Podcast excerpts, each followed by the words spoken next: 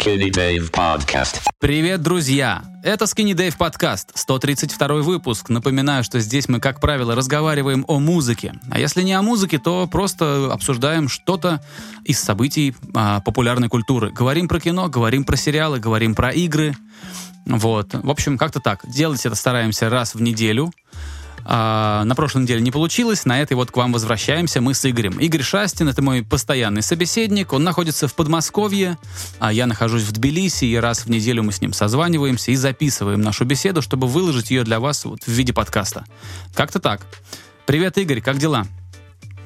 Здорово, да не знаю, спасаюсь от жары как могу. Это, конечно, абсолютно невозможно. У меня комната под крышей, и на работе тоже жарко. Короче, жуть полная это относительно жары. Но еще что я хотел сказать. А, на прошлой неделе мы не записались, но на протяжении прошлой недели мне в какой-то момент стало грустновато. И когда мне стало грустновато, я решил вдруг послушать Джоджи. Вдруг, казалось бы, да? И мне пришла мысль, что на самом деле Джоджи это, наверное, чуть ли не единственный реально мейнстримный музыкант, который откровенно грустный не, не такой вот, как, ну, типа, там, не знаю, певица Адель, да, а вот прям, ну, прям совсем. Мне кажется, Джорджи самый большой, конечно, грустный музыкант и, наверное, один из немногих мейнстримных, кто грустный. Грустнее пилотов и грустнее... Э, кто же у нас еще там есть? А грустнее Уикенда последнего альбома? Да, я думаю, да. Но мне так кажется. Наверное, не знаю. Слушай, мы на прошлой неделе а, попросили наших слушателей, вернее, на позапрошлой неделе попросили наших слушателей написать в комментариях, что нам послушать, чтобы потом им об этом рассказать. А я постарался выполнить то, что мы обещали, и послушал релиз, который э, нам присылали дважды. И под предпредыдущим выпуском, вот и под предыдущим. Я его послушал. Могу сегодня поговорить про него, но чтобы не забыть, еще хотелось бы, я сейчас озвучу, чтобы не забыть. А, я посмотрел «Непобедимый» Invincible. Это анимационный сериал от... А, слушай, я не помню, от HBO от какого-нибудь или от, от Амазона. Не помню. Вот. Это антисупергероика, в общем, типа как пацаны. И посмотрел еще новый сезон, второй сезон «Солнечных противоположностей». Вот надо об этом сегодня поговорить, потому что было здорово.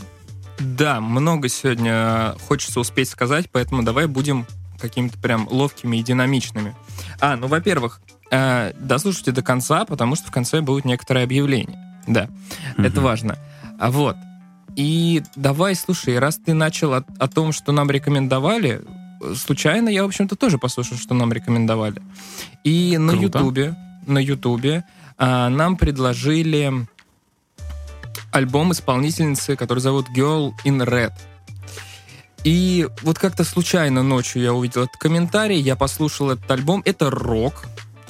И мне он, честно говоря, понравился. Это прикольно. Я э, видел обложку эту, где-то про нее писали. По-моему, отзывы были разные. Но в целом мне понравилось. Я послушал с удовольствием. Но так как это была э, э, акция прослушивания была совершенно спонтанная, и как-то я больше к этой записи не возвращался. Ничего я больше сказать про нее абсолютно не могу. Кроме того, что я увидел комментарий, я добросовестно послушал, мне, в принципе, понравилось. Вероятно, я к этой записи еще вернусь, но ничего больше сказать не могу. Женский прикольный рок. Girl in Red. Вот как-то так. Вот так я коротко начинаю. Хорошо. А, но это лучше, чем совсем игнор, правильно? Ты послушал, ты на тебя произвело некоторое впечатление, можно будет потом вернуться и переслушать. Um, у меня было чуть-чуть более такое uh, глубокое знакомство с, с альбомом. Значит, uh, нам наш слушатель Вовка Манчестер, uh, вот, ну такой никнейм у человека в социальных сетях, дважды присылал альбом рок-группы, или, не знаю, прогрессив рок-группы, которая называется The Stranger, как странник. А, подожди, странник это не то. Не, Stranger это незнакомец. Вот. Ну да, что-то такое. Незнакомец, The Stranger. И альбом, значит, называется «Калейдоскоп». И я его послушал. А, значит, что я могу сказать? Э, значит, смотри, есть много-много клевых групп, которые я слушаю, там иногда попадаю на них, могу послушать, могу как-то увидеть там свежий, свежий клип, увидеть там thumbnail, да, что вышло, вышел клип, посмотреть клип, при этом не имея никакой э, сильной, э, глубокой там привязанности к этой группе, к этому артисту. Вот, э, например, мы с тобой обсуждали группу, которая называется Coheed and Cambria, кажется так, я не, не знаю, как их название правильно читать. Вот, и вот эта группа у меня примерно вот на той полке, на которой вот у меня, наверное, будет альбом «Калейдоскоп» группы The Stranger. То есть это добротный, э, без лишних выкрутасов, если прогрессив вообще бывает без выкрутасов, э, хорош, хорошо сделанный, видно, что с любовью сделанный э, альбом. Э, там, что мне понравилось, то, что эти люди играют музыку, не пытаясь э, кем-то притворяться. Вот у них вокалист, например, поет э, без, э, как сказать, без... Он вне трендов, он просто прикольно поет, у него свои мане, своя манера, может быть, там что-то где-то не модно, например, использовать вибрато, да, там, э, голосом, там, э, как, как же правильно вибрато это перевести на, на человеческий язык? Кажется, Вот так. не стоит. Ну, это термин, это же термин. Э, Ну вот, Причем он и в русском языке... Если это сейчас не очень модно, он это использует все равно. Вот такая вот у него манера. И это прикольно, что вокалисты самобытные, музыканты тоже делают то, что они хотят, а не то, что а, там сейчас типа модненько. Нормальный, крепко сколоченный, хорошо сведенный, а, не знаю, на совесть сочиненный релиз. Мне понравилось. А, Для нашего слушателя Вовки а, это типа близко к идеалу. Я понимаю, почему ему нравится.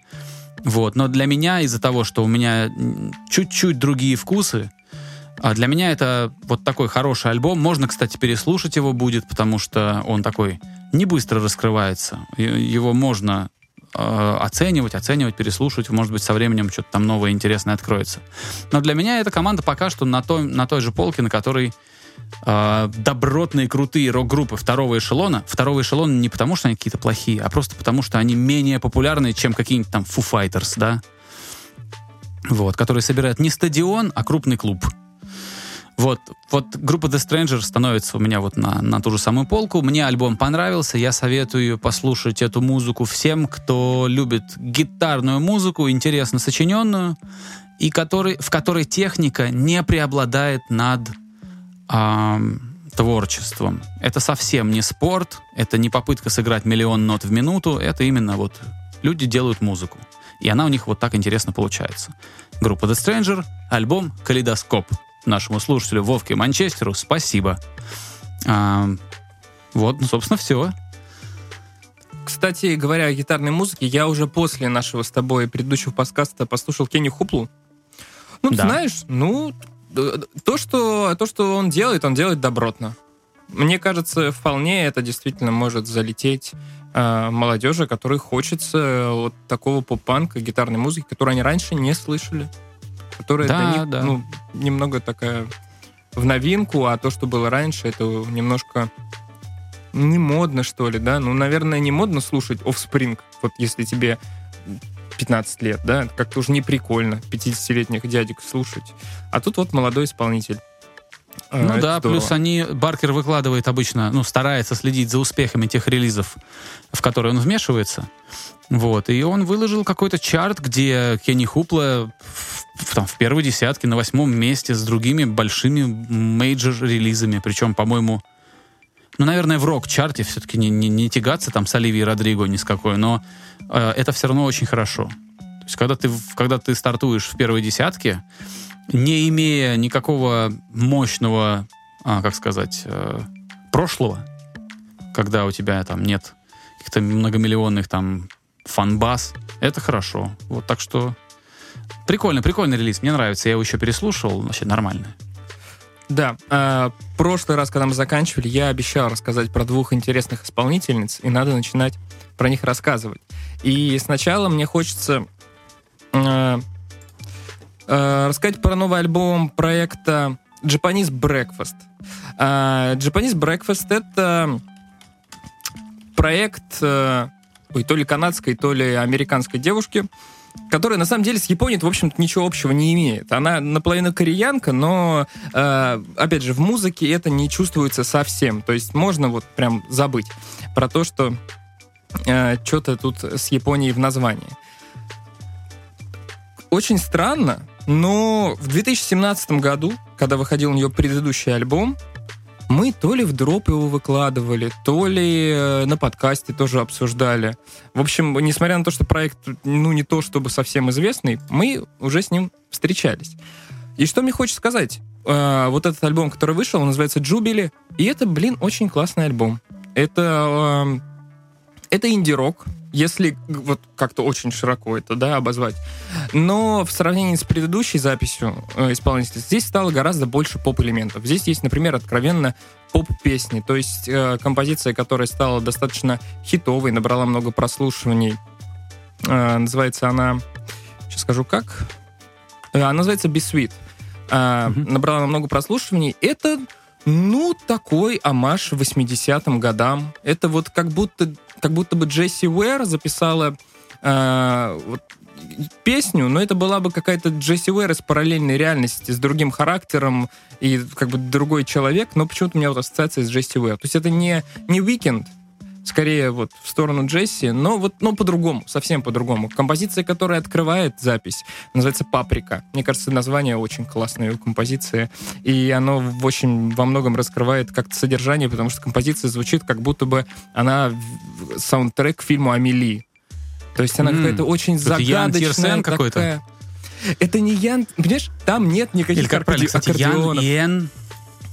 Ну, я думаю, Ян Терсен вполне легитимно говорить его mm-hmm. русскоязычным. Вот. Она звучит, как будто она из фильма «Амели», но не из-за того, что там есть, допустим, да, аккордеоны, как у были Яна Терсена, но у нее вот какое-то есть такое настроение наивной, сказочной какой-то доброты, что ли, я не знаю. Потом вот она прекрасно открывает этот альбом, потом это 80-е, э, типа синти-поп какой-то, потом эта композиция в духе, э, это, наверное, барокко-поп называлась, когда, вот знаешь, в духе альбома Pretty Odd э, группы Panic at the Disco. Что-то Очень такое люблю вот этот там. альбом, никогда не знал, что это барокко-поп. Я когда-то прочитал на Википедии, mm-hmm. что это так называется, mm-hmm. и поэтому э, применил этот прекрасный или ужасный Один из термин. любимых моих альбомов Panic at the Disco, парадоксально. Хотя он такой сложный, много, такой многослойный. Да, он интересный, я согласен. Вот. А потом там, в общем, и этот альбом, он очень целостный у Japanese Breakfast. Он очень целостный, при этом он достаточно разнообразный, но во второй половине там вовсю раскрывается, в общем, такое инди-рокерское, немного шугейзерское, чем-то э, корни исполнительницы, да, потому что там есть ближе уже к концу песни, где буквально вот стена звука какая-то из гитары идет, и это соседствует с с поп 80-м э, э, песни, которая звучит как хит из 80-х годов. В общем, Japanese Breakfast э, неизвестный практически в России проект. И альбом прикольный. Называется он Jubilee. Советую послушать, если хочется такой веселой, жизнерадостной музыки. Вот. Когда ты начал рассказывать про эту пластинку, я, конечно же, вбил Japanese Breakfast и, конечно же, понял, что это не самое удачное название для музыкального проекта. Из где-то из сотни фотографий еды только пара фотографий самой артистки. Вот, кстати, ну, меня, конечно, сразу заинтересовало, из чего же состоит настоящий японский завтрак, и я не увидел ничего общего вот здесь среди картинок, кроме того, что и э, почти везде присутствует э, чашка риса и жареная какая-то красная рыба. Ну, наверное, форель какая-нибудь или семга. А нет, форель я... не красная же. Я, кстати, не знаю, что из себя представляет японский завтрак. И я тоже не знал, вот просто на картинке сейчас смотрю и вижу, что почти везде есть рис и Блин, как ну семга, да, наверное, семга. Я представляю, что английский завтрак себя представляет. Да, я, кстати, люблю. Слушай, это классная штука. Его же придумали, чтобы ты вот э, с утра набил себе пузо и э, до конца рабочей смены Пошел такой работать, довольный да. был, да. Он классно выполняет эту задачу. Еще похмеляться. Если ты похмеляешься, вот можно сразу все это добро съесть и более-менее себя человеком почувствовать. Вот. Но лучше, конечно, не пить. Вот. Что у тебя? У Что меня, значит, э, сегодня, так как мы э, про музыку я чуть-чуть рассказал уже, могу рассказать про мультсериал, который называется Invincible, или Непобедимый. А мне посоветовал его послу- посмотреть Денис Косяков. Ну, вернее, как, не лично мне посоветовал. Он выложил много там картинок и в Инстаграм, и в в Твиттер, и потом я у него спросил, что действительно, он говорит, да, да, посмотри, если тебе понравились там The Boys, посмотри еще вот это. Ну, ладно, типа. И посмотрел. А, Конечно, это не так сложно, как The Boys, не так э, как бы изящно все. Это все-таки мультфильм. А, знаешь, как я, его, как я его для себя характеризовал? Это мультсериал такой, какой мы все хотели видеть там, когда нам было, я не знаю, там 8 лет, 10 лет. А, потому что вот, ну, такое детям нельзя показывать. Там жуткая расчлененка, кровь. Типа, как, вы знаешь, как во всяких там, не знаю, в Евангелионе есть кровище? Ну, ну да, да, вот мне, что есть. я- мне показалось, что вот этот Invincible, несмотря на то, что там рисо- рисовка все-таки больше ближе к американской традиции, там лица, фигуры людей, то есть совсем не японская, но проработка вот этих боевых сцен, а, какие-то композиционные решения и вот этот гор весь, ну там с кровью, вот с этими там со схватками, он весь очень-очень анимешный, такой эпичный, злой, а при этом не очень а, высоко высококачественный, потому что это, знаешь, вот когда много какие всякие аниме смотришь, видно, что это не очень дорого производить. Но там берется сюжетом часто. Вот. Эм, и, то есть, когда нам было 8-10 лет, и мы смотрели какие-то мультфильмы про каких-то трансформеров, да, на каком-то там канале СТС условном, я не помню, где-то там что-то показывали, хотелось всегда, чтобы было вот, ну, вот так, чтобы что-нибудь взорвалось, чтобы у кого-нибудь там голова улетела куда-то. Но детям это показывать, типа, нельзя. А вот сейчас я вырос, нашел этот мультсериал, который по-прежнему нельзя показывать детям, но вот меня он э, восьмилетнего как бы радует, м- маленького ребенка во мне. Вот. Э, потому что это типа зрелищно, кровопролитно, но это, тем не менее, еще, все еще типа анимация. По сюжету прикольно, мне понравилось. э, э, сумасшедший гест-лист там играют, например, главную мужскую роль играет Джей Кей Симмонс. Как тебе? Озвуч, озвучивает Чё- одного из главных героев. Кто это? Ну, который играл Whiplash про барабанщика фильм, он там а, все, главную все, роль все, я понял. Лысый, лысый мужик, да. Потом, э, кто там, директор Питера Паркера в «Человеке-пауке». А, Помнишь, да? В общем, вот Да, этот актер да. озвучивает одну из главных ролей. Плюс э, там, я не знаю, по-моему, Сет Роген. И много ак- актеров чуть помельче, да, которые не очень знаменитые, но ты их там много где мог видеть в каких-то э, неплохих сериалах, каких-то эпизодических ролях в кино. Вот. И, ну, типа, это приятно. Там Ох, не уверен. Нет, наверное, нет. Я хотел сказать Кристина Хендрикс, это звезда э, шоу. Мэдмен.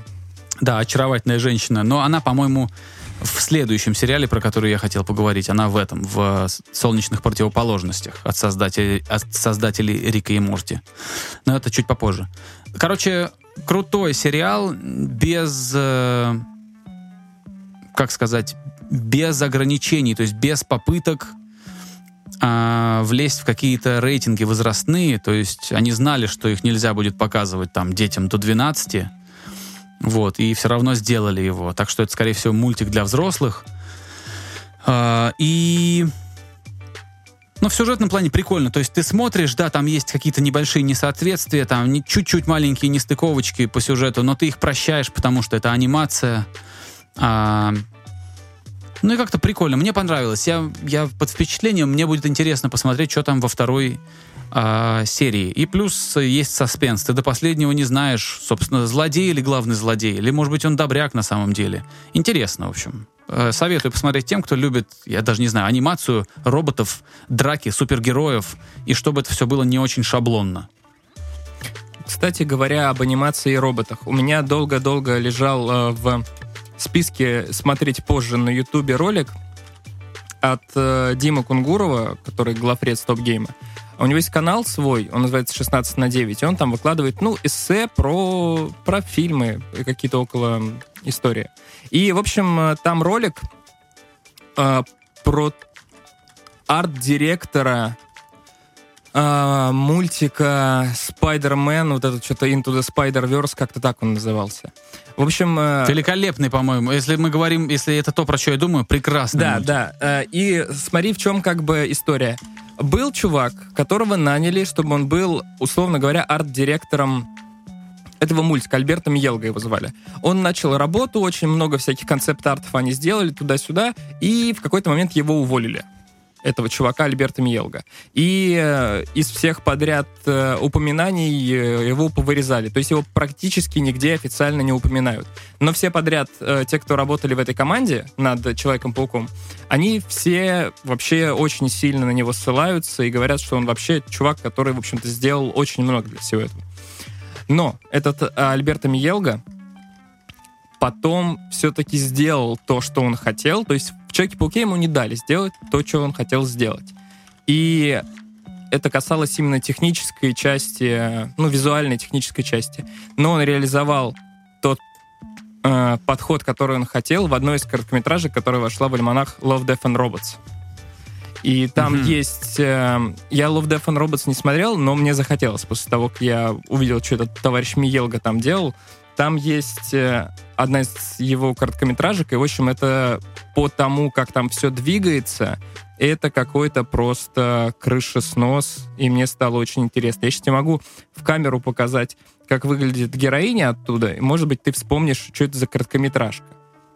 Вот так вот она выглядит. Это, наверное, первый сезон. Может быть. Наверное, а вот первый написано сезон. The Witness это называется. И просто динамика, которая там есть, это вышка просто. В общем, да, э, видос на канале 16 на 9, который раскрывает тему Человека-паука и художника из Испании Альберт, Альберта Миелга. Очень крутой. А, Ну, ты его потом закинь в комментарии под этим подкастом, если можешь. Или закинь его в свою, э, в свой телеграм-канал. Кстати, ты его как ведешь? А, Да, да, я его сегодня создал перед тем, как мы с тобой созвонились. Понятно. Ну ладно, что. Ну, ну, ничего, ничего, главное начать. А, Мы потом закинем ссылку тоже в комментарии, прям большими буквами напишем. Телеграм-канал Игоря. да, который знаешь, как называется? Как? Игорь. А? Как тебе Отличная такой идея. нейминг? Но на самом идея. деле, на самом деле я, возможно, как-то что-то поменяю потом, но пока он называется Игорь Капсом. Ам, Слушай, по идее, я должен сейчас что-то новое еще рассказать, да, потому что заход про 16 на 9 был таким дополнительным контентом к твоему рассказу про мультик. Я послушал новую пластинку Doja Cat. А, И мне она очень понравилась, на самом деле. Мне она очень понравилась, и в чем кайф? А, Кайф в том, что это совершенно коммерческая поп-запись, которая по чуть-чуть берет из всех э, нынешних мейнстримных движений. То есть там есть откровенный э, поп, такой вот прям поп-поп. Там есть немножко из латинской музыки. Там есть немножко каких-то более трэповых вещей. Там есть э, э, элементы такие типа хайперпопа, наверное. Я бы назвал это хайперпопом, ну или гиперпопом. И вот все это по чуть-чуть э, там присутствует. Все сделано очень хорошо, все очень качественно, разнообразно, что важно. Ни разу это дело не отталкивает. И это просто классно, приятно слушать. Доджа Кэт э, это исполнитель, который совершенно как будто не пытается изменить э, никак ну, горизонт, что ли, музыкальный. Да, она просто классно делает своей командой то, что она умеет делать. И получаются хорошие поп-песни. Не, абсолютно неудивительно, что э, Say So и другие песни в свое время доминировали чарты, потому что это хорошие поп-песни. Вообще, конечно, забавно, как э, исполнительница, которая пела песню «Му», э, которая стала вирусным хитом, вирусным клипом, доросла до того, что она сейчас ну, топ-1 занималась песнями на, бил, на, на билборде или в билборде. Ты помнишь песню «Му»? Не, не знаю. Я, может быть, мы про разное думаем. Ну, у нее была, пе- ну, мне кажется, дебю- дебютная ее была песня, или первая, которая получила широкую огласку, где она пела э, Bitch, I'm a cow, Bitch, I'm a cow, I'm not a cat, I'm, I'm not say meow. Не помнишь эту песню? Очень Не-не-не, не забавно. знаю такое. Слава богу, Вот. не знаю. Э, Му называлась. Нет, а- она, ну это, это мемная, это, это просто мемная песня. Там все очень смешно. Я смотрю сейчас Вот. на картинки с Doja Cat, и мне кажется, что слово симулякр очень подходит. Симулякр, по-моему, это э, копия без оригинала. Вот я смотрю и вижу в ней кучу отсылок к другим поп-артисткам современным. Она как будто собирает их, как, как, вот, как мозаика, собирает в себе черты сразу нескольких поп-звезд. Э, Здесь и я не знаю, и чуть-чуть Джанел Моне чисто визуально, и чуть-чуть какой-нибудь... э, вот, знаешь, надо было остановиться, не приводя в пример, потому что сразу кто-нибудь накинется, скажет, что там нет, вот нет. Ну, короче, там какая-то и Белла Порч, также эту вайнершу, блогершу зовут. А, Короче, в ней, в ней очень-очень много образов сочетается. Она как бы сразу, сразу все они. По музыке Я, не наверное, с знаю, тобой мне кажется, я согласен. что-то слышал недавно, что-то слышал недавно, но не запомнил. Слушай, хорошие коммерческие поп-песни, разнообразные, и действительно, вот то, что ты говоришь относительно образа, оно как бы присутствует и в музыке. Там вот всего по чуть-чуть, все в меру, и все очень э, вкусно, но совершенно ничего нет э, какого-то экстравагантного. Жанель Моне экстравагантная девица.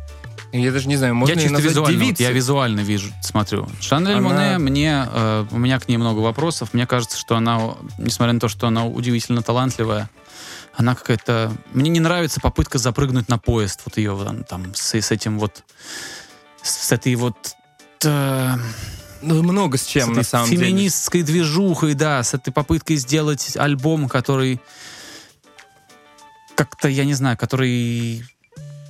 Ну, не знаю, мне не нравится игра с трендами, причем такая вот лобовая, голливудская, когда вот ты должен всем-всем сразу показать, насколько ты, а, значит, э, просветленный, да. Не люблю такое. Мне нравится, когда артист — это просто артист, а не когда он ходячая повестка. Ну да.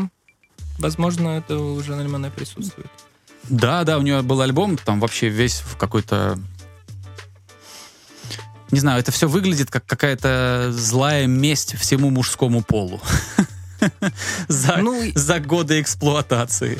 Я помню, она и на Оскарах что-то там выступала с пламенными речами. И, в общем, э, знаешь, Не- в какой-то не момент, э, в какой-то момент, как будто бы позиция Дж- Жанель Моне стала больше, чем ее музыка. И мне кажется, это не- нехорошо.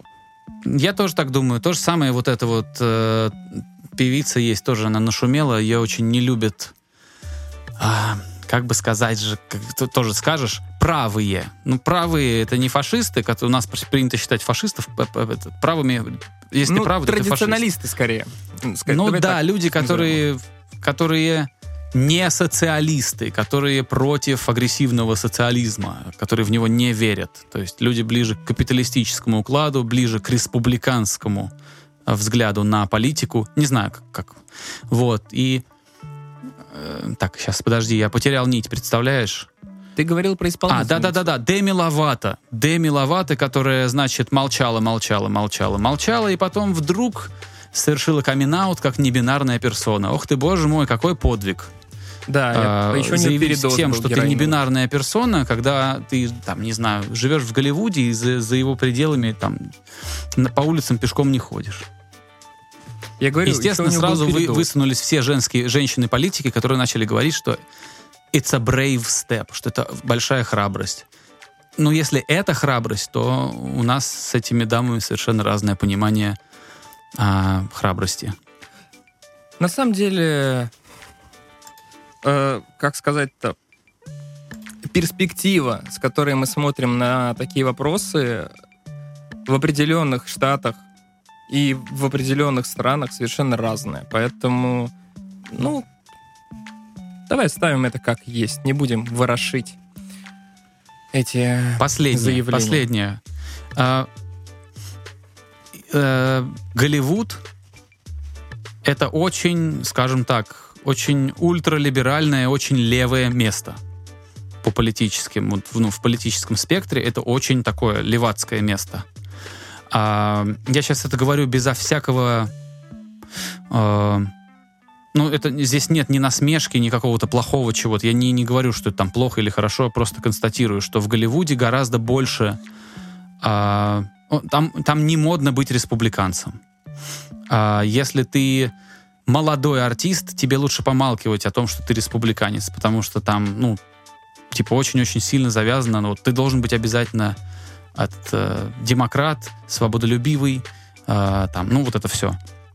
И, в принципе, Голливуд — это в масштабах планеты не очень большое место. Это, это маленький клочок земли, э, там, рядом с Тихим океаном. Если, если моя географ... мои скромные географические знания меня не подводят. Вот. И, и вот этот маленький клочок земли диктует повестку всему миру, потому что там очень-очень большое количество влиятельных персон сосредоточено. И они, в принципе, не очень, наверное, хорошо знают мир — потому что живут в своем закрытом сообществе, общаются, ходят на вечеринки, а, ну, я не знаю, там, их агенты живут там, их работодатели живут там. А, это очень такое, очень закрытое комьюнити очень богатых и очень популярных людей. И они как бы пропихивают свою какую-то а, ну, свое мнение, да, а, во-первых, потому что Вряд ли это лицемерие, это просто попытка соответствовать той среде, в которой ты присутствуешь. Ты, она тебя тоже формирует. Вот они все такие вот свободолюбивые, либеральные. Но при этом все это подхватывают. Понимаешь, да, что, что я пытаюсь сказать? Что... Я понимаю, что ты хочешь сказать, но э, по твоим словам создается впечатление, как будто э, сторонники левых взглядов живут только в, в Голливуде. Но это, конечно, совсем не так. Нет, нет, нет, совершенно не, нет, нет, я не это имею в виду. Я имею в виду, что то, э, тот э, граничащий с абсурдом левый уклон, он вот в Голливуде в последнее время. Когда, например, э, Сара Сильверман, ну, неплохой комик, мне нравится она, она смешная, блин. Когда она начинает говорить на своем, не знаю, YouTube-канале, что ли, что надо, в принципе, разрешить э, женщ... а, значит, мужчинам биологически, которые вот, ну, у него там тот набор хромосом, который у мужчины, но если он позиционирует себя, если он себя идентифицирует как женщина, нужно позволить ему быть в женском спорте, она это говорит. При этом она, ну это абсурд. Это абсурд, это не научно, а самое страшное, что от этого очень будут страдать женщины. Потому что мужчина, неважно, как он себя называет в данном случае, а, ты можешь называть себя так, как ты хочешь. Но когда ты идешь туда, э, там, представь, что тебе 25 лет, и ты у тебя мускулатура, скелет и все-все-все мужское, а, но как бы морально ты чувствуешь себя женщиной. Но ты приходишь в женский спорт и начинаешь просто доминировать и уничтожать все там, собирать все награды. Это совершенно нечестное состязание, потому что, знаешь, когда 25 лет, из которых ты а, примерно 13 э, напичкан тестостероном природным, это дает тебе такое преимущество, что ты оставляешь за спиной всех женщин-спортсменов и сминаешь их карьеры. Вот, я говорю, что не надо... Я, я считаю, что человек был, должен быть свободен, должен иметь свободу называть себя так, как он хочет. А, но когда это уходит в какие-то сумасшедшие крайности, когда известный влиятельный комик начинает говорить, что мужчинам надо позволить быть в женском спорте, ну, блин, я бы не хотел, чтобы в ММА пришли мужики и начали там рубить баб просто э, безжалостно. Ну да, это, это больше похоже на какую-то дискриминацию женщин уже. Такую. Ну да, но только против этого да. высказываются женщины-спортсменки, и то только те, у которых хватает смелости. Ладно. Ладно такая, ты знаешь, э, сумеречная зона, все эти разговоры. Да, конечно, потому что это сразу э, говорит о том, что если ты вдруг высказался в защиту кого-то, но противоречишь э, вот этим вот модным в Голливуде тенденциям, то ты автоматически приравниваешься к врагу. Тебя не хотят слушать, тебя хотят забрасывать плохими комментариями и помидорами. Это если ты известный. Если ты неизвестный, как я, то ты можешь говорить все, что хочешь до поры до времени. Ну, в какой-то степени. В какой-то степени. Ладно, что там у нас дальше? Твой заход. Твой заход. Вообще, а, ты знаешь, есть вещь, которая меня немножко впендюрить. беспокоит. А? Мне еще нужно Что? про две в записи впендюрить спич. Но я буду стараться быстрее. Э, маленькая вещь, я постараюсь очень коротко сказать. Э, на неделе случилась такая вещь. Э, комик, которого зовут Идрак Мирзализаде, э, в каком-то шоу, которое называется... Ну, там они разгоняют юмор, просто сидят и в порядке импровизации пытаются... Э, ну, это называется разгонять у комиков, когда ты говоришь, говоришь и пытаешься что-то смешное выкрутить. И, как правило, это лучше всего получается, когда ты в хорошей компании, в комфортной обстановке.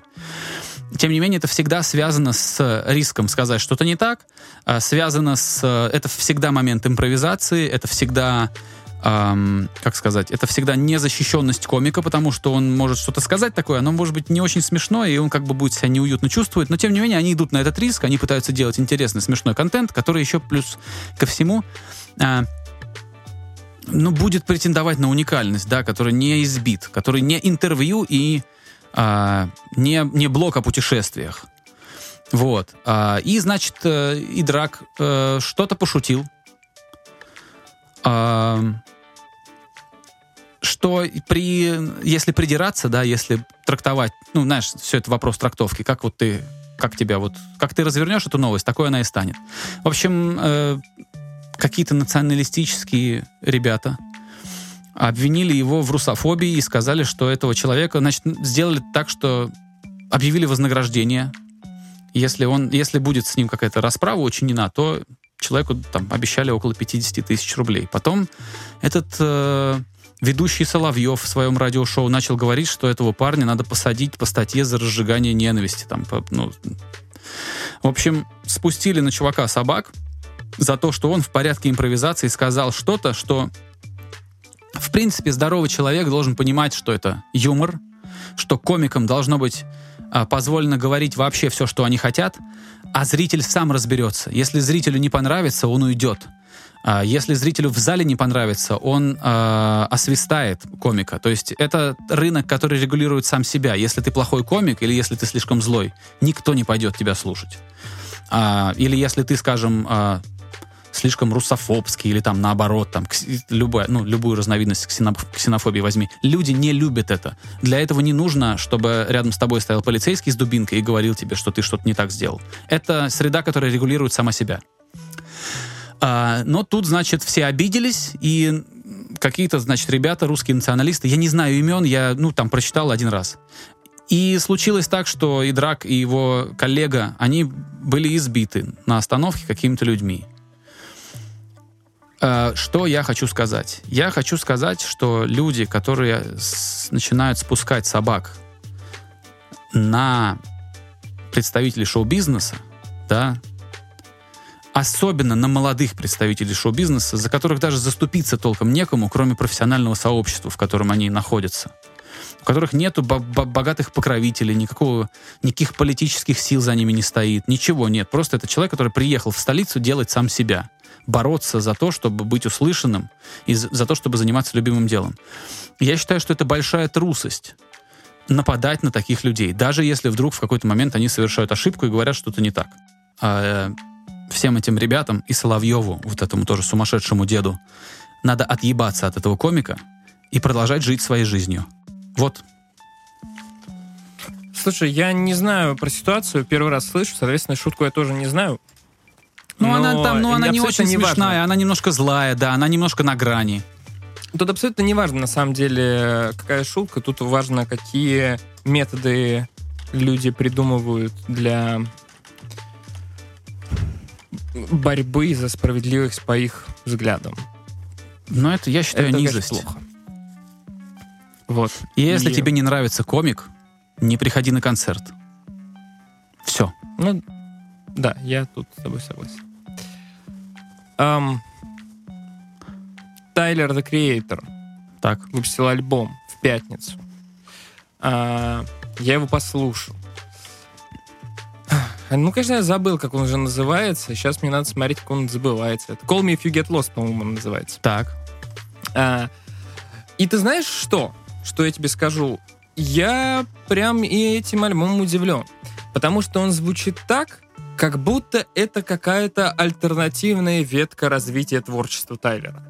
То есть он звучит так, как будто не было Игоря, собственно говоря, или не было там условного Черри Бомба, и, может быть, даже не было Boy. То есть он звучит так, как будто бы он мог выйти после трилогии э, Bastard, э, Goblin, э, Wolf. Вот он звучит... Он очень построенный как будто на нарративе. Там есть явный, явный сильный крен в тексте. Там есть треки по 8 минут, где просто звучит квадрат, и поверх квадрата он одно, и- ну, не одно и то же, э, и он рассказывает какую-то историю. При этом там очень часто всплывают какие-то атрибуты, наверное, да, это назовем, которые, опять же, присущи его ранним эм, альбомам. Например, он там э, говорит про Wolfgang, про что он не говорил на последних работах точно. Он вспоминает э, свой велосипед, у которого было имя. Слейтер, по-моему, его звали, этот велосипед. Опять же, этого не было на, вот, на Черри Бомбе, кажется, этого не было. Не было на Boy, не было на Игоре. А тут это все появляется. И в целом здесь и по музыкальной точке зрения а, как будто бы есть что-то, что присутствовало на том же, например, Игоре, да, там какие-то вот вокальные, ну, то есть пение Тайлера непосредственно. Оно, да, оно как на Игоре, такое, как будто запиченное, заавтотюненное. Раньше его не было, но в целом вот этот новый альбом Тайра звучит как его ранние работы. Очень уж много там вещей, которые продолжают именно те старые идеи, а не вот то, что мы видели на предыдущих работах. И это очень интересно. Мне кажется, на самом деле, когда Чё, совершил еще там- полный круг? даже не совершил полный круг. А, сейчас скажу. А, там даже на фите, например, есть Дома Genesis, который, опять же, чувак из Odd Future, который очень давно с ним сотрудничал. Но при этом там есть Лилузи. И Мгм. это как бы вот мы взяли очень много старого, но взяли что-то и новое.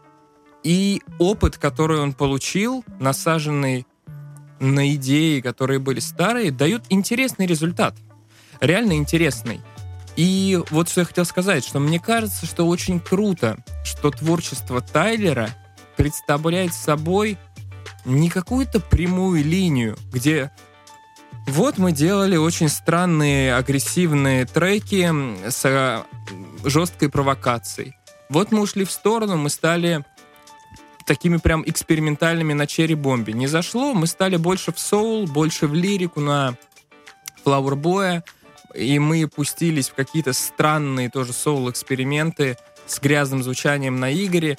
Это все равно выглядит как будто вот прямая линия в чем-то. В чем-то прямая линия, несмотря на то, что черебом все-таки странноват. А тут как будто эту прямую линию он ломает. Но это не звучит как будто как будто, знаешь, группа Корн через 20 лет говорит, мы вернемся к старому звучанию и будем вот делать то же самое, что мы делали 20 лет назад, э, чтобы угодить фанатам. Нет, здесь это звучит так, как будто вот сейчас так ему захотелось. Ему захотелось вспомнить велосипедик э, и рассказать какие-нибудь истории под очень-очень такие ретро засэм- засэмплированные ретро э, биты. Но при этом они звучат не грязно, как на Игоре. Они звучат вполне себе чисто. И это очень интересно, что вот так происходит его развитие. Мне кажется, это показатель большого артиста, что он делает то, что он хочет, и за этим интересно наблюдать. И опять же, это в этом всем непонятно, где Тайлер, где некий персонаж, где заканчивается его творчество на музыке, или оно продолжается где-то в клипах или в фильме, как он сейчас хочет сделать в поддержку. Это все-таки интересно, это большой артист. Даже если у него какой-то альбом выходит неудачный, все равно это интересно именно как Путь. ну какая-то путь, Как да, путь, как фигура. пути. Это типа как Канье Да. Уэст, понимаешь? Что бы он ни сделал, а, к этому проявляется интерес, потому что он уже, ну, такая глыба, да, мирового шоу-бизнеса. При этом э, не- нельзя сказать, что он когда-либо прям мейнстрим стремился. Нет, Да никогда не был, и слава богу. Если бы полез, может быть, и уже не, не так бы, не такая больш- большая любовь бы к нему была. Он как-то остается сам по себе. Мне это очень нравится. Да, это здорово. Понравился мне альбом больше, чем Игорь. Ну, не знаю, Игорь альбом вообще такой. Он специфичный, да, он специфичный. Специфичный. Кстати, ты говорил, что он сам его свел. Не сам. Я говорил, что он сам его свел. Да, вроде Я как он даже сам, там даже было заявление, что он там чуть ли не сам вообще все от и до делал. Нет, там все-таки сведение и мастеринг делали топовые специалисты. Я просто не помню имен. Мне кажется, я на Ютубе видел, видел какой-то видос, где чувак рассказывал, как он сводил. Да, может быть, может быть. Я видел, да, я тоже что-то недавно, я просто сразу за несколькими инженерами хорошими слежу э, в Инстаграме, и у кого-то из них появилось вот имя человека, который Игорь сводил. Вот так. Так, а у тебя еще какие-то релизы остались, да? У меня, я, у меня есть еще один альбом. Я хочу о нем рассказать. Я не знаю, если ты что-то хочешь, мы можем... Давай я быстро расскажу. Я обещал про Solar Opposites или а, солнечные противоположности. Да, название мне очень нравится. Хочу услышать. А ты не знаешь, за что это? Понятия не имею. Короче, это мультсериал. А, Hulu его делает. А, ты рассказывал, мне кажется, как-то. Ты мог рассказывать раньше? Наверное, про первый сезон, наверное, может быть. На- Название классное. И делают этот сериал тот же человек, который делает Рика и Морти. Более того, голос главного героя принадлежит, а, собственно, создателю. То есть тот, кто озвучивает Рика в мультике Рик и Морти, озвучивает главного персонажа, ну как главного, там на самом деле вот в «Солнечных противоположностях» всего а, пять персонажей, наверное, проще всего будет сказать, что пять, включая там маленького, маленькое существо, которое с ними там тусуется. Вот. И, и никто из них не главный. Вот. Но один из голосов принадлежит вот этому чуваку, который озвучивает Рика в «Рике и Морти». Вот, значит, делают те же люди по заказу Hulu. И если первый сезон был сезон таким, где они пристреливались, пытались нащупать, кто они вообще, что они делают и что это за шоу, то во втором сезоне они, кажется, поймали. Вот поймали свое, свое течение. И то, что у них получилось, мне очень нравится. Потому что это получается самостоятельный сериал, а, со своим абсолютно градусом того, э, со своим пониманием того, что можно, а что нельзя, что морально, а что уже аморально. Потому что там есть такие жесткие ходы, что просто как бы, ну, не- не- ты не всегда к этому готов, когда смотришь. Вот при этом там есть уникальная история совершенно. Это мультсериал, внутри которого есть свой собственный мультсериал, за которым тоже интересно следить. А, я так скажу, это, это не спойлер на самом деле. Ну, ну это не спойлер. Э, потому что как бы сюжет я не раскрываю, я раскрываю немножко вот, ну, сеттинг. Э, Четыре инопланетянина вместе с маленьким существом, которого зовут Пьюпа, э, улетают со своей планеты, которая типа была утопией, просто там было все шикарно, замечательно, но они оттуда улетают, потому что туда астероид летит. Вот они спасаются и прибиваются на Землю. И тут начинают жить в США. Вот. А, и, ну, прикол в том, что они вообще инородные существа, и поэтому им не знакомо, что такое человеческая мораль, и поэтому они иногда делают, совершают поступки, которые невозможно себе представить, как, как совершает, например, персонаж-человек. То есть они делают совершенно дикие вещи, при этом без совершенно какого бы, ну, без угрызений совести, потому что им пофигу. Они не знакомы с, а, как это называется-то, А, ну, сам концепт смерти, само понимание смерти им не очень знакомо. Они в одной серии они просто не знают, что такое умереть. Думают, что в этом нет ничего страшного, потому что они в кино видели, что там ничего страшного. Ну, типа, такое. И, значит, в чем фишка? Фишка в том, что в первом сезоне один из персонажей начинает, а, так как он инопланетянин, он начинает уменьшать людей, тех, которые ему не нравятся. Например, кто-то в кафе слишком громко по телефону говорит, ведет себя просто как ублюдок, ну, то есть мешает другим жить. Он берет его, уменьшает до размеров, э, слушай, ну там типа рисового зернышка или чуть побольше. В общем, что-то такое вот, ну, или там до размеров игрушечного солдатика. И, в общем, он так доуменьшался, что у него стена в доме, и он туда просто в ящички сажал этих людей, и они там жили. Он не понимал, что это, ну, он не знает, хорошо это или плохо, он просто это делает. И фишка в том, что в какой-то момент у этих людей в этой стене, которые там за- заточены в эти ящички, начинается своя жизнь. Происходят какие-то события, а, начинаются повстанческие движения, кто-то начинает поклоняться, поклоняться существу, которое их уменьшило и поселило жить в стену. И как бы иногда события, которые вот снаружи происходят с этими инопланетянами, они э, прерываются, и создатели шоу показывают нам, что происходит в это время в стене. И таким образом, и фишка в том, что это даже по жанру немножко разное повествование. И таким образом получается, что ты смотришь один сериал, а иногда внутри него ты смотришь за другим сериалом. И это очень круто. Да, интересно.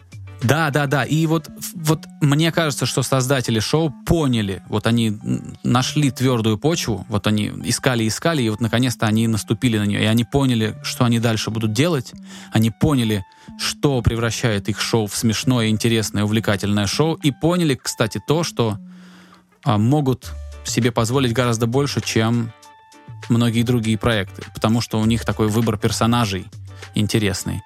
Вот. Но иногда юмор прям жесткий, иногда ты просто не ожидаешь то, что... Ну, ты просто не ожидаешь увидеть то, что ты там видишь. Ну, звучит, кстати, прикольно.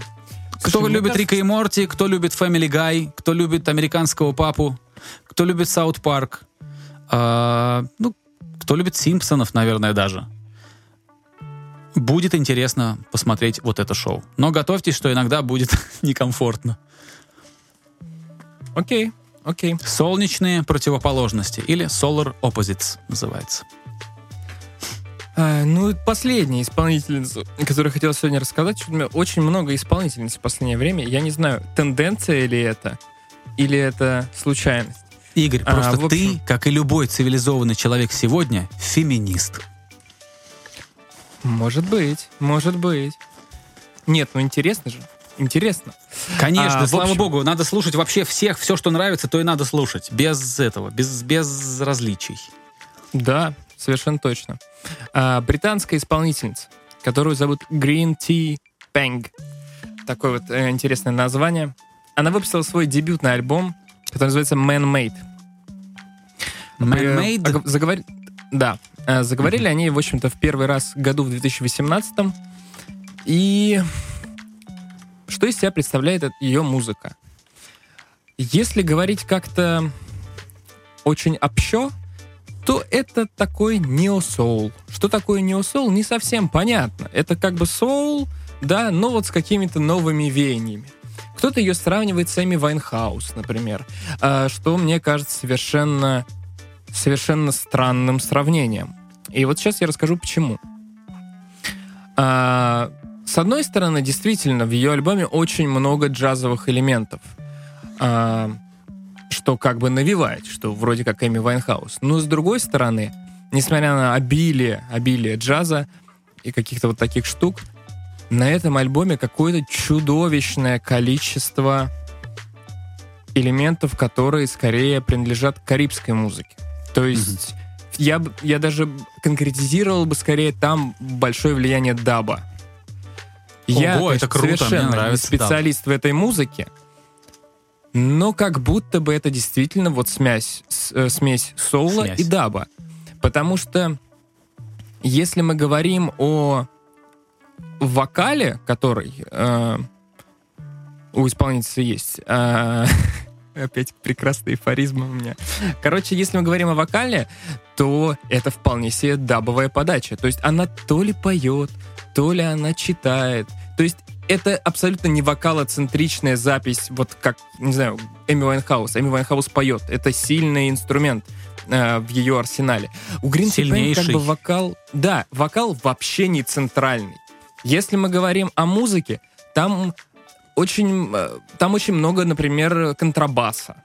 Например, там есть и обычные бас-гитары, там есть что-то типа 808, но они не перегруженные, а такие очень деликатные.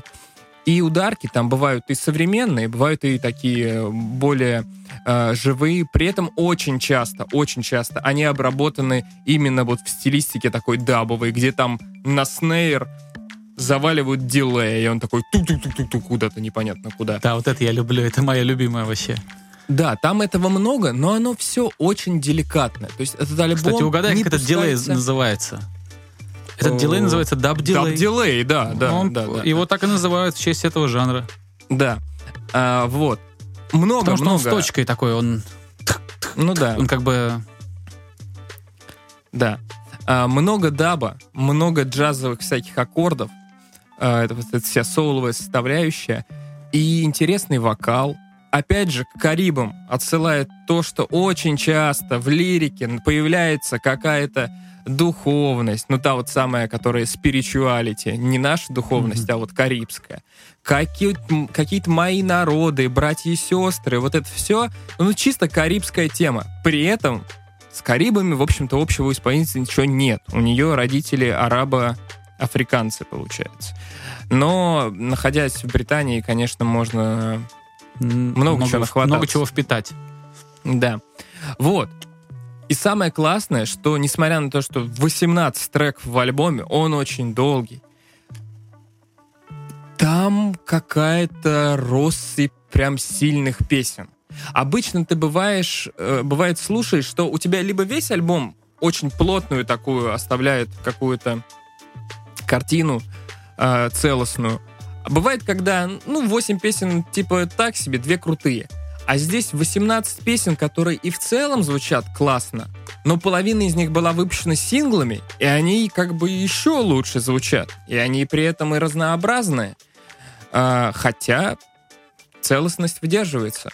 Поэтому Green Tea Pang с альбомом Mad Made, да и вообще с ее творчеством, потому что у нее предыдущие синглы, и какие-то эпишки оставляют очень-очень крепкое, сильное впечатление. За этой исполнительницей хочется наблюдать, потому что у нее интересно, в общем-то, и музыка интересная, и у нее не, ну, такой необычный образ. Необычный образ, например, отколот зуб.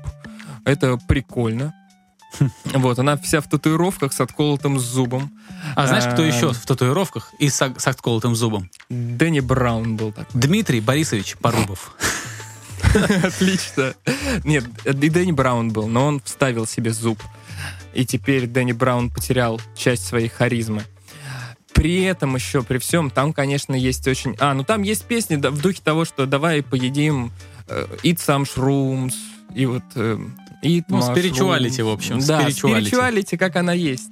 А, и все это очень-очень... Короче, альбом максимально про атмосферу. Это очень здорово, очень все классно. И это spirituality доходит до того, что я не знаю, правда это или нет, но я вычитал, что этот альбом, ко всему прочему, еще в 432 герцах записан. Есть такая очень интересная на ютубах теория, что если ля настроена не в 440 герц, как это обычно у всех нормальных людей, а в 432, и вот если ты всю музыку перестроишь чуть-чуть пониже, ты откроешь какие-нибудь чакры, и спиритуалити будет, ну, вообще э, нереальное.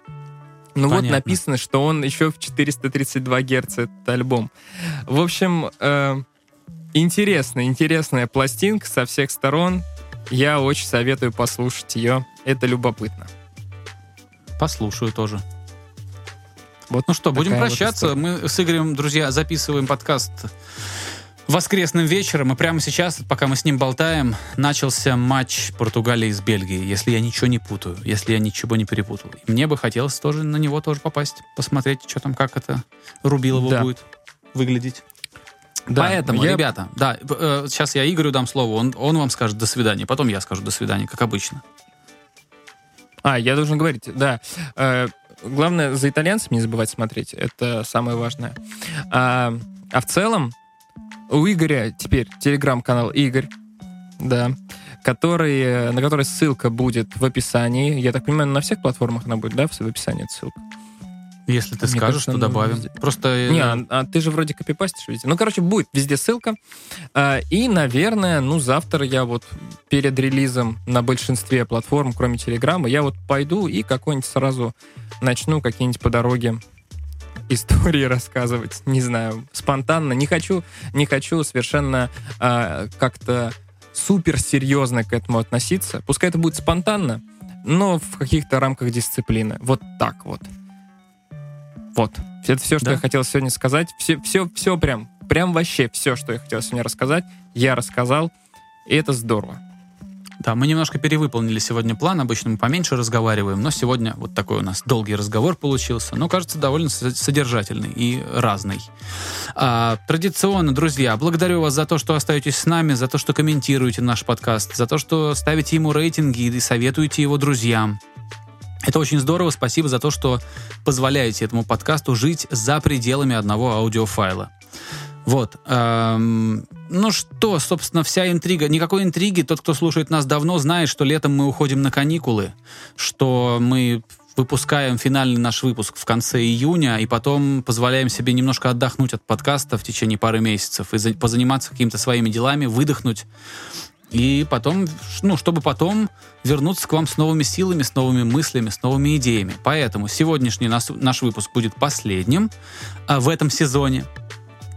Мы же И можем мы- еще сезонность сделать на платформах, на всяких разных. Там можно отмечать сезоны.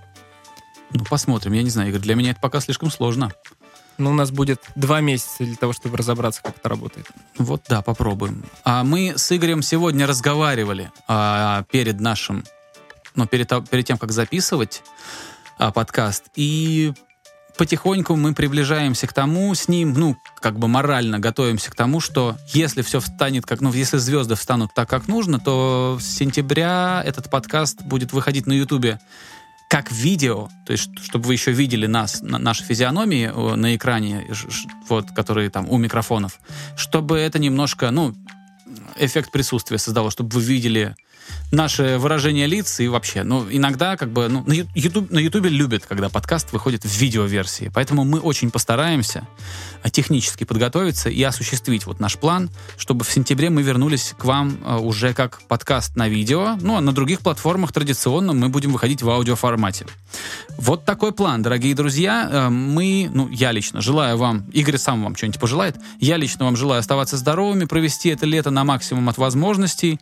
Вот, э, я понимаю, что мы сейчас немножко все ограничены а, в, в- ну, в- во многих вещах, да, не погу- иногда и не погулять, иногда и чего-то не сделать, но вы, тем не менее, постарайтесь беречь себя, вот, будьте здоровы и отдыхайте насколько, на- ну, вот настолько, насколько у вас получится. А я тогда еще, наверное, предложу вам, раз мы уходим в отпуск и думаем, как там обновлять, не обновлять подкаст к следующему сезону, может быть, есть у вас какие-нибудь предложения, и мы э, обязательно просмотрим их, может быть, что-то действительно имплементируем в, наш, э, в нашу работу, и всем будет круто. Вот, э, не знаю, желать особо как-то ничего я не умею. Главное, чтобы э, разумно, разумно относились и к себе, и к окружающим. И мне кажется, это залог успеха. Все, до скорого. Давид у себя в паблике, я теперь буду в телеграм-канале, и там мы сможем с вами как-то пересекаться на протяжении этих двух месяцев. Все, пока. Пока, друзья. Skinny Dave Podcast.